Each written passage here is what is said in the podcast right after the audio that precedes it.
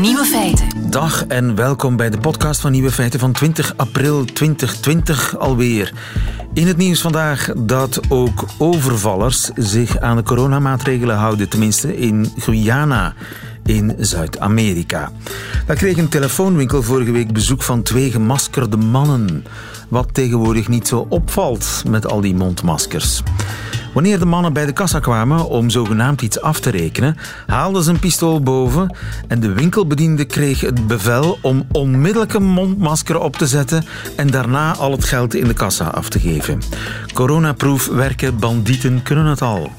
De nieuwe feiten vandaag. In Hongarije wordt in volle coronacrisis beslist dat mensen niet langer van geslacht kunnen veranderen. Er zitten twee Churchills in Emmanuel Macron, stelt Alex Visorek in Frankrijk vast. Een mondmasker van Gucci of Chanel. Wen er maar aan. De moord op aartsbisschop Thomas Becket van Canterbury 850 jaar geleden zorgde net als corona vandaag voor een daling van de luchtvervuiling. En de nieuwe feiten van Johan Terrein, u hoort ze in zijn middagjournaal. Veel plezier.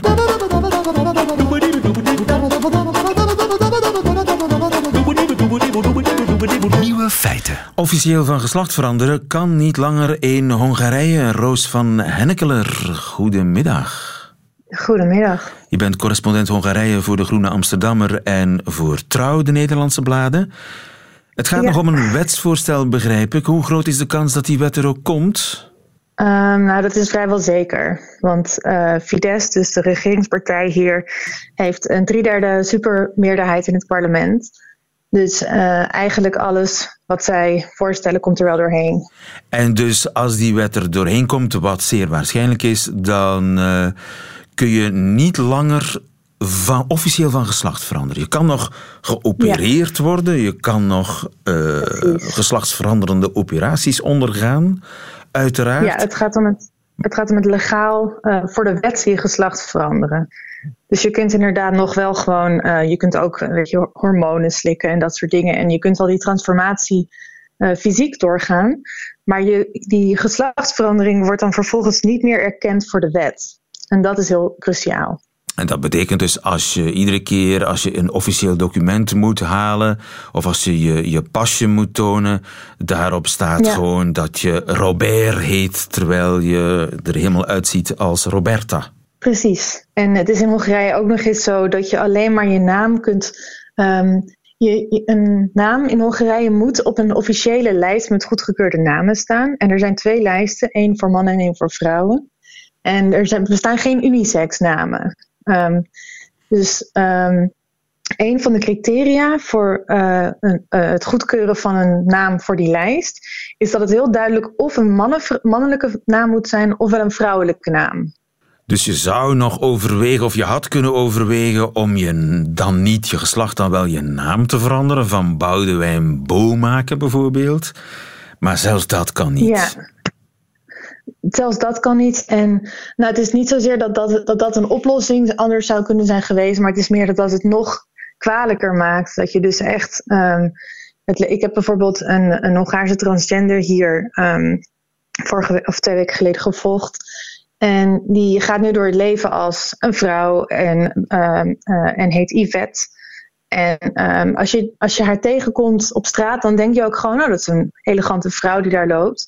Maar op papier is er dus nog steeds een man en heet ook niet Yvette. Dus dan, dat wordt heel eh, dubbel. Dan moet je echt een soort dubbel leven gaan leiden waarbij wie jij in je dagelijks leven bent gewoon helemaal niet meer correspondeert met wie je op papier bent. Dus als zij dat je naar het postkantoor gaat of naar de bank of waar dan ook. Of bijvoorbeeld gaat solliciteren voor een nieuwe baan ehm, of in officiële procedures. Elke keer opnieuw moet ze dus papieren laten zien die helemaal niet overeenkomen met wie daar staat. Ja, Dus en elke keer dan opnieuw- Elke keer opnieuw. Uit de kast komen. Precies, precies.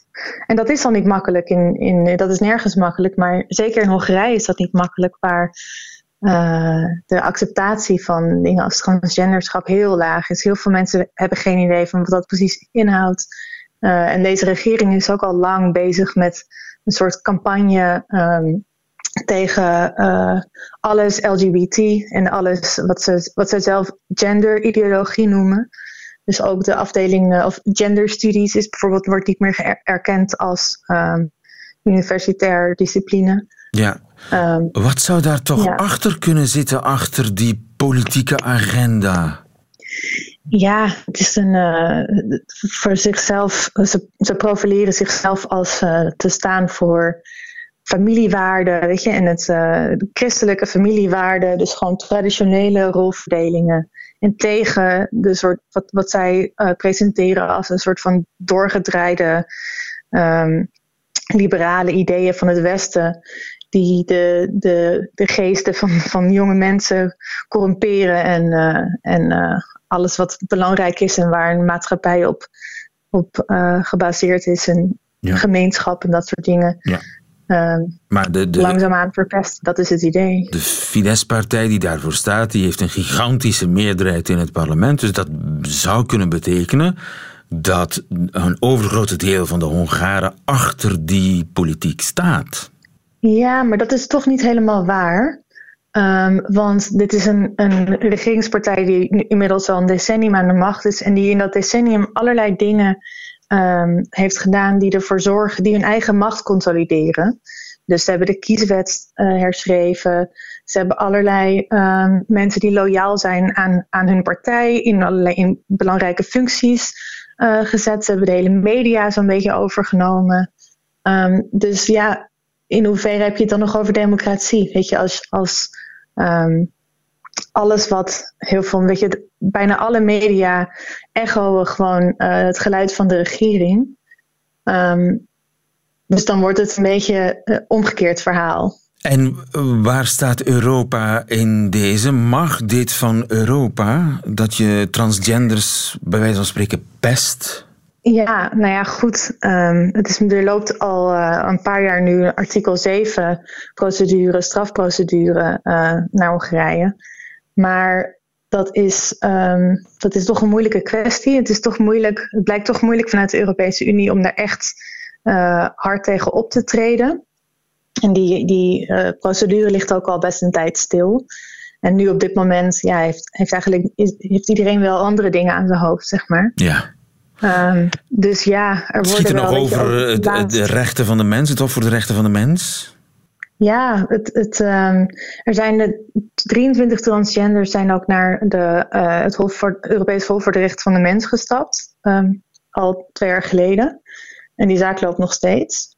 Dus van de, van de Raad van Europa in Straatsburg. Um, en die, ja, die procedure loopt nog steeds. Maar en in de tussentijd, ja, er zijn wel Europarlementariërs die een brief samenstellen waarin ze, waarin ze het Hongaars parlement oproepen om hier niet mee door te gaan. Of na, naar aanleiding van um, uh, de, de, nieuwe de afkondiging van de noodtoestand in Hongarije uh, een paar weken geleden. Uh, waar heel veel internationaal veel reactie op was. Wordt er dan wel een. Um, weet je, een, een, een statement uh, gepubliceerd.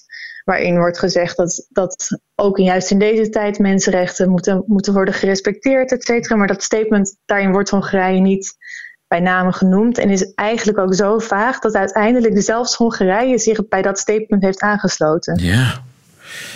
Dus voorlopig ziet het er heel slecht uit voor de Yvette, zeg maar, van Hongarije. Iedere keer als ze moeten solliciteren zal op tafel komen te liggen dat ze geboren is als uh, man. Ja. Met alle gevolgen van, van dien natuurlijk. Ja, dus, uh, ja, dat maakt ze heel kwetsbaar voor discriminatie. Zo is dat. En in Hongarije ziet het er uh, somber uit voor de transgenders. Roos van Hennekeler, dankjewel. Goedemiddag. Ja. Nieuwe feiten. Coucou de France. Met Alex Visorek. Ja, door de paasvakantie is het alweer een tijdje geleden, maar ik verlang zo naar mijn collega en landgenoot bij France Inter, die ons op de hoogte houdt van de gebeurtenissen en de gevoelens in Frankrijk. Bonjour Alex. Quel plaisir de vous retrouver. Groetjes uit Frankrijk, waar uh, we nog in lockdown blijven tot 11 mei.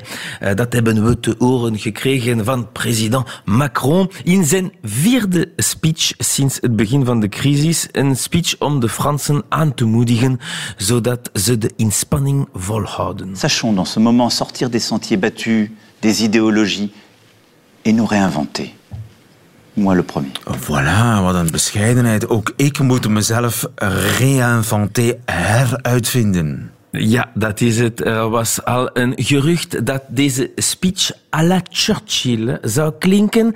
En dat vinden politologen nu ook. Eh ben, on est passé de Churchill à Churchill. Le Churchill de la guerre, euh, du sang, de la sueur, des larmes, c'était avant. Et maintenant, le Churchill de 42 qui avait dit aux Britanniques, ce n'est pas la fin.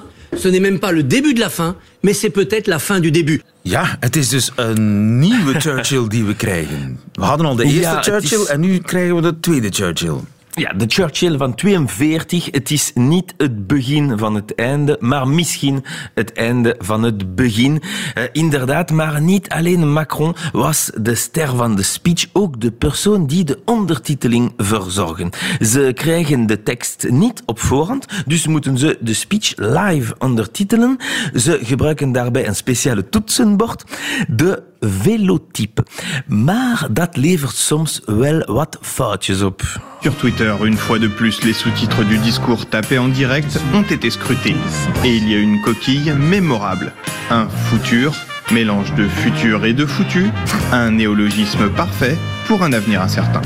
Oké, dus futuur zag er plotseling uit als futuur in de ondertitels. Ja, met OU, dus futur, een futur foutu. Een soort toekomst die verknald is. Eh, en dat past wel goed bij het pessimisme van sommige Fransen die ook wel kritisch zijn over de overheid. Manque de masques, manque de tests, manque de lits, euh, manque de matériel dans les hôpitaux, dans certains hôpitaux, manque de personnel à l'hôpital. Où passe l'argent public Où passe notre argent Non, monsieur Bourdin, je pense que l'heure, elle n'est pas à la polémique. Ah, voilà. Ja, Dit is niet de het moment om te discussiëren. Dat is het antwoord Ja, van de politicus. Ja, van de minister. Maar Macron is wel op die vragen ingegaan tijdens zijn speech en probeerde het volk gerust te stellen. De regering heeft ook een persconferentie georganiseerd. Meerdere ministers namen na elkaar het woord. Conférence de presse collégiale. Édouard Philippe passe la parole à Bruno Le Maire, qui transmet le témoin à Gérald Darmanin, qui cède le pupitre à Olivier Véran, puis Sibeth Ndiaye. Vous noterez au passage que tout le monde, ou presque, touche les deux micros. Oui. voilà. Constantin. raken dezelfde micro aan zonder die te ontsmetten. Eh, ja, misschien niet het beste voorbeeld om de Fransen aan eh, te moedigen om niet eh lakser te worden. En ondertussen verschijnen elke dag experten op televisie. Deze Franse collega van Mark van Ranst bijvoorbeeld brengt hier een heel heldere analyse van de reactie van Frankrijk op de crisis. A été extrêmement condescendants, euh, très imbus de nous-mêmes, manquant de- d'humilité, de, modestie. Bref, on a été français.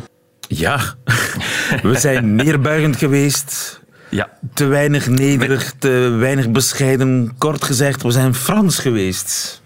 On a été français. Een cliché, misschien. En een andere cliché, la grande cuisine française. Eh, deze week klaagde presentator Pascal Pro dat hij moest zelfs koken. En, en dat hij Want ja, hij kan niet op restaurant. was. Ja, hij kan niet op restaurant, maar Dus ook zelf niet, koken. niet koken. Hij kan alleen maar hamburger met patatten eh, klaarmaken. Maar al een geluk kwam er hulp. J'ai reçu pendant euh, l'émission euh, un petit SMS de ma maman qui me dit Appelle-moi, je te dirai comment cuire des œufs durs. 10 minutes à partir de l'ébullition de l'eau.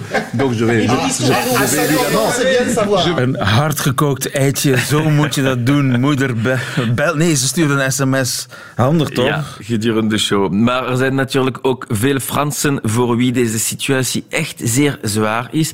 Eh, ze hopen eh, dat dit allemaal zo snel mogelijk achter de rug zal zijn. Maar ondanks de om, maar ondanks de oproep om eh, de maatregels zo strikt mogelijk te volgen, zijn er sommigen die zich er toch niet aan houden. In Frankrijk moet je verplicht een attest bij je hebben als je een noodzakelijke verplaatsing doet. Eh, je moet dat alleen invullen en zeggen waarom je buiten moet gaan. Deze week eh, heeft de politie een koppel in een auto in een bos gevonden. Eh, je ziet wat ik bedoel. Eh, maar ze hadden allebei een attest. Op het attest van de man was er geschreven fysieke oefening. Ah, ben, voilà. En op die van de, de vrouw noodzakelijke boodschappen. Kijk. Voilà. Daar kon de politie natuurlijk niet zo mee lachen. Uh, dus als de uh, Fransen nu nog even doorzetten, zal 11 mei het einde van het begin betekenen. Maar als ze zich te veel fysiek willen uitleven in het bos, kan dat de futur van heel veel mensen beïnvloeden. Dankjewel, Alex Visorek. En hou vol daar uh, in quarantaine in Frankrijk. Tot ja. volgende week. Tot volgende week. Lieven van den Houten. Nieuwe feiten.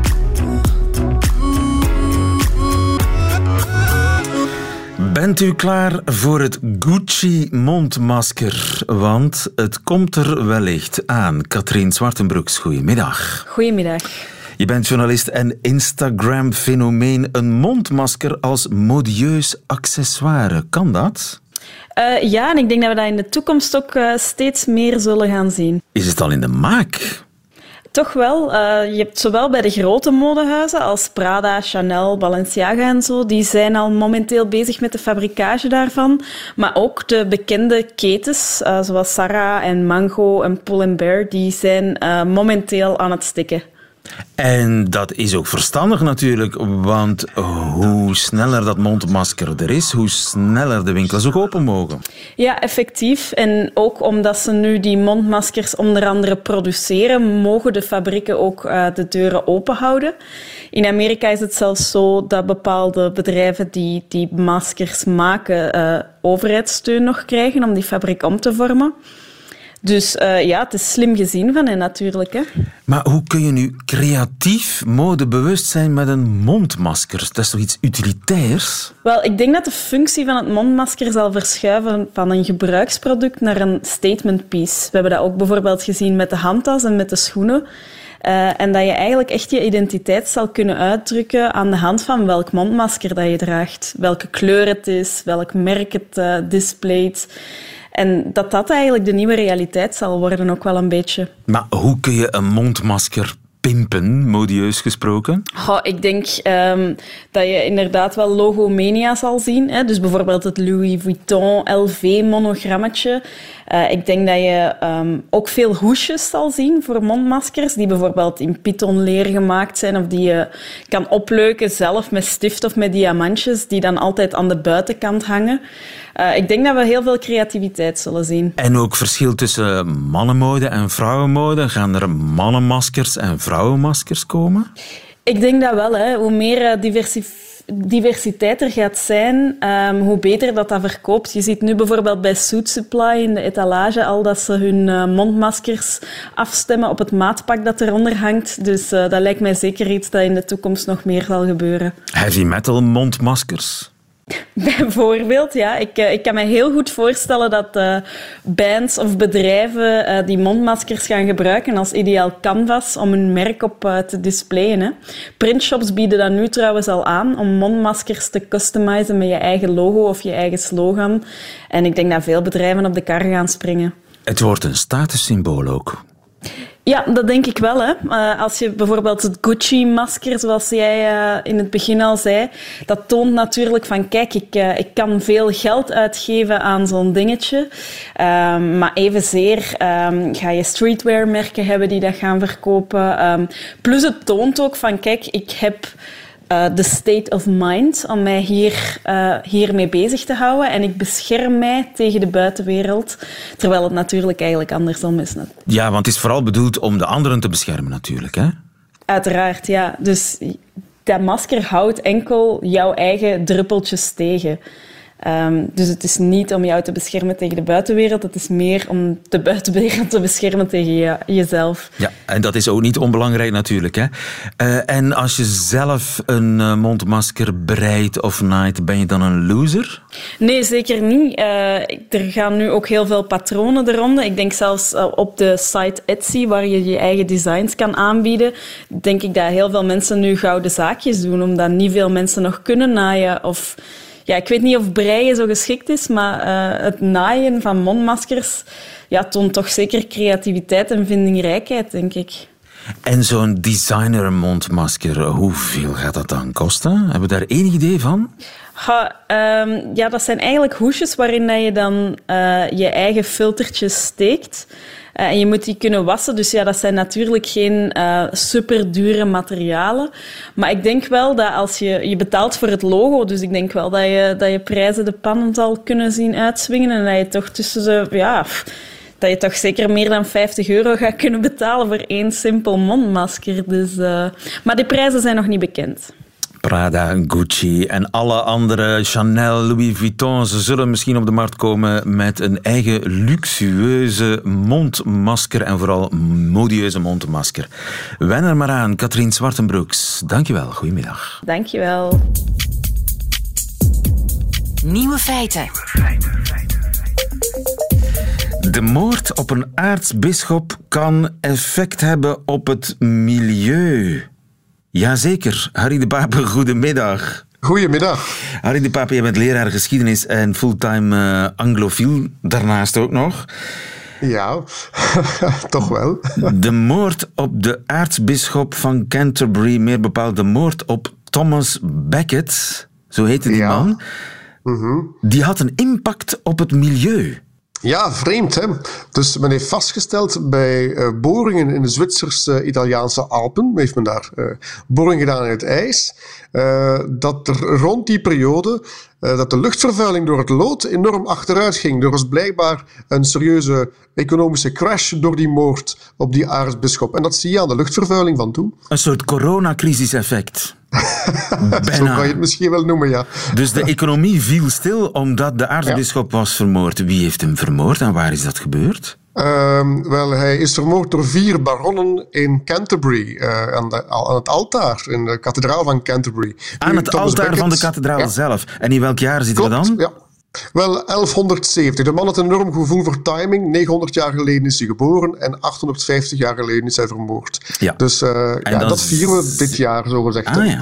Maar we zitten nog voor het grote schisma tussen -hmm. de Anglikaanse kerk en de katholieke kerk. Dat is pas honderden jaren later. Klopt, dat is in de tijd van Hendrik VIII, dat is de 16e eeuw. Dus je zit nog volop in een katholiek Engeland.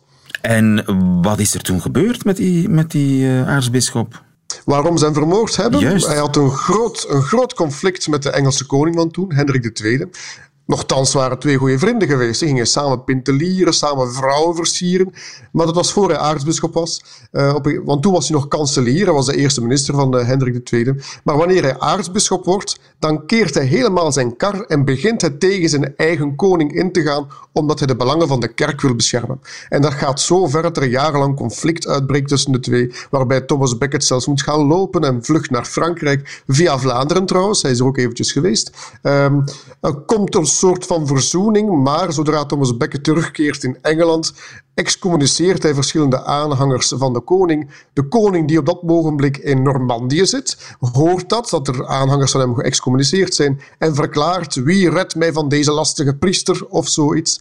En vier baronnen die daarbij aanwezig waren, hebben dat geïnterpreteerd als ah, onze koning wil dat we hem vermoorden. En dus op 29 december 1170 trekken die vier baronnen naar Canterbury en voor het altaar hakken ze hem neer. Ze hakken een stuk van zijn schedel eraf, de schedelpan vliegt eraf en hij is dood. Maar dat was eigenlijk een soort grap van de koning, een uitroep. Ze hebben dat letterlijk genomen, maar het was eigenlijk niet de bedoeling. Het was op zich niet de bedoeling, nee, want Thomas uh, Becket werd heel snel trouwens heilig verklaard door de paus. Supersnel, was ook een politiek spelletje natuurlijk. En de koning zelf, die, die besefte meteen dat heel zijn machtsspel in duigen viel. Hè, want nu moest hij boete gaan doen aan het graf van de man die hij bestreden had. Uh, alle plannen die hij had ingevoerd om de kerk meer aan banden te leggen, werden gewoon afgeschaft. En Thomas Becket bleek bij zijn dood machtiger dan in, tijdens zijn leven. Ja, dus hij werd onmiddellijk een held voor de katholieken. Maar ja. voor de Engelse katholieken, die toen nog gewoon katholiek waren met z'n allen, hoe hebben zij hem gezien door de jaren heen? Wel, hij was echt een held. Hij was echt een, dus ik geef op dit moment les uh, aan mijn leerlingen, uh, digitaal les, uh, over dit onderwerp met de titel Een superster in de middeleeuwen. Hij was echt een superster. De, heel de middeleeuwse wereld kende die naam. Men trok massaal op bedevaart naar Canterbury. was een van de belangrijkste bedevaartsplaatsen naast Rome, Santiago de Compostela had je Canterbury. Je had daar een groot schrijn in de kathedraal, met goud bedekt, met diamanten bedekt, waar dus pelgrims massaal gingen gaan bidden aan het graf van Thomas Becket. Ja. Je hebt daar net vermeld die scheuring um, in, tussen de Anglikaanse kerk en de katholieke kerk in de 16e eeuw. Wel, Hendrik VIII vond dat een, uh, ja, eigenlijk een aanfluiting van het koningschap, want daar wordt een man vereerd die ooit tegen de koning inging. En hij heeft dat heel dat graf afgebroken, heeft het goud ervan gestript, heeft dat gewoon in zijn, in zijn ja, portefeuille zelf gestoken. Uh, en Thomas Becket werd, uh, zijn, zijn restanten werden in de Thames gegooid. Op, ja, ja, dus dat was eigenlijk ook nog eens een verre wraak op wat er toen gebeurd ja, is. De, de heldenvereniging van een vijand, tussen aanhalingstekens, van de koning. Ja, Klopt. En in de Anglikaanse kerk is hij wel gerehabiliteerd, een moeilijk woord zeg, uh, is hij terug opgenomen uh, binnen de verering. Hij blijft wel, heel veel scholen in Engeland zijn genoemd naar Thomas Becket. Hij blijft wel een belangrijke figuur binnen die Anglikaanse kerk. Maar dat is na Hendrik VIII dan uh, ja. gebeurd. En het is 900 jaar geleden dat hij geboren werd? Ja, en 850 jaar geleden werd hij vermoord. En nu, uh, normaal gezien, pre-coronatijd nog, was er een afspraak tussen Rome en Canterbury dat er uh, relieken zouden overgaan naar Canterbury om die daar dan nog eens tentoon te stellen. Dat zou deze zomer gebeuren, maar ja, in deze onzekere tijd weet ik niet of die relieken daar wel gaan geraken. En, nu, mocht er en... iemand van de luisteraars een reliek willen zien van Thomas Becket, ja. je moet niet zo ver reizen. Je kan naar Kortrijk gaan. Uh, daar heb je ook relieken uh, van Thomas Becket. En welk trouwens... onderdeel van zijn uh, anatomie kunnen we daar bewonderen? dat is een, nee, dat is een, lichaam, een kledingstuk, een stola, ah. een religieus kledingstuk. Men heeft dat trouwens eeuwenlang gebruikt bij geboortes. In een klooster in Kortrijk haalde men dat boven als een kind werd geboren, omdat dat een kind zou beschermen dat bebloed kledingstuk. Ja, ja een, een, superster uit de middeleeuwen die ooit zelfs ja. voor een, een, ja, een daling van de milieuvervuiling, van de loodvervuiling eh, ja. heeft uh, gezorgd.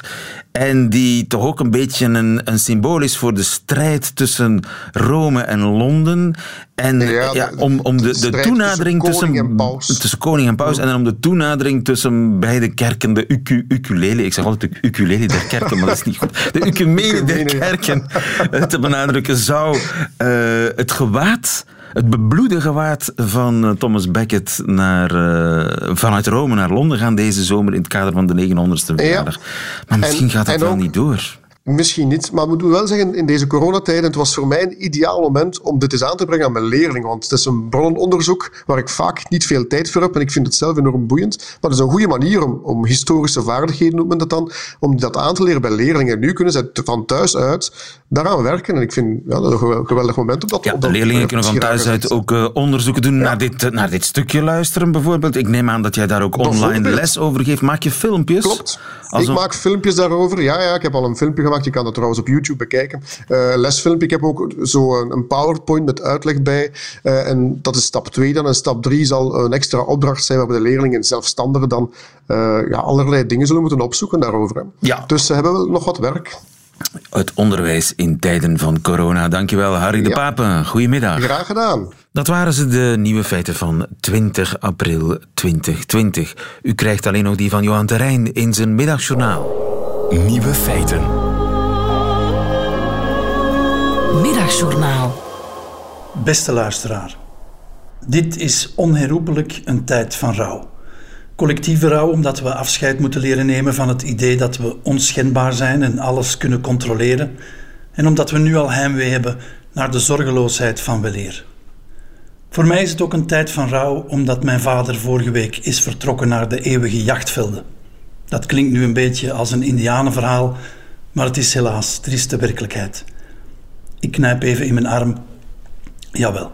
Dat fortevirus is hem gelukkig bespaard gebleven, maar dat het afscheid met mondmasker moest gebeuren en zonder knuffels en in zeer beperkte kring valt zwaar.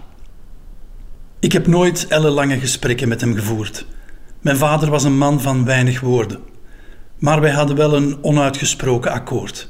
Ik begreep hem en hij mij. Hij verdedigde mij en ik hem. Ik kreeg van hem de vrijheid te mogen zijn wie ik wilde. En hij was ook trots op wat ik deed, maar dan wel zonder het uit te spreken. Ik moest het uit de blik in zijn ogen halen en heb het van horen zeggen. Mijn vader was nog veel meer. Hij was een lieve, een voorzichtige, een aan het raam wachtende, een genietende, een begripvolle, een ongedurige, een handige, een bezorgde, Een koppige, een trotse, een verstandige, een bescheiden, een loyale en dus ook een zwijgzame man. Van dat alles blijft nu enkel dat laatste over. Maar geen nood, want dat waren we al van hem gewend. Het afscheid dat we in beperkte kring moesten houden paste misschien wel goed bij zijn bescheidenheid. Dat ik nu over hem vertel in dit middagjournaal zou hem wellicht hoogst ongemakkelijk maken, maar ik doe het toch, want ik ben even koppig als hij was. Ik weet dat hij mijn middagjournaals de afgelopen jaren met meer dan grote belangstelling beluisterde, meestal gekluisterd aan de smartphone van mijn broer. Dan zei hij iets als: Dat kan hij toch goed, onze Johan. Een zuinig compliment dat ik enkel via een omweg mocht ontvangen. De zorgeloosheid van weleer die is weg. Mijn vader ook. Daarom dat ik even van de radiogolven gebruik maak om nog te zeggen: Het compliment is aangekomen, vader. Merci. Voor alles.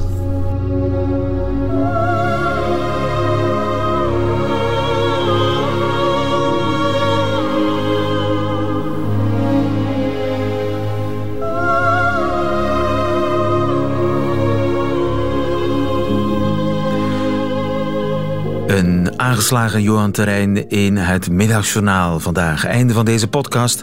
Hoort u liever de volledige uitzending met de muziek erbij, dan kunt u terecht op onze app of op onze site, waar u overigens nog veel meer fijne podcasts vindt. Tot een volgende keer.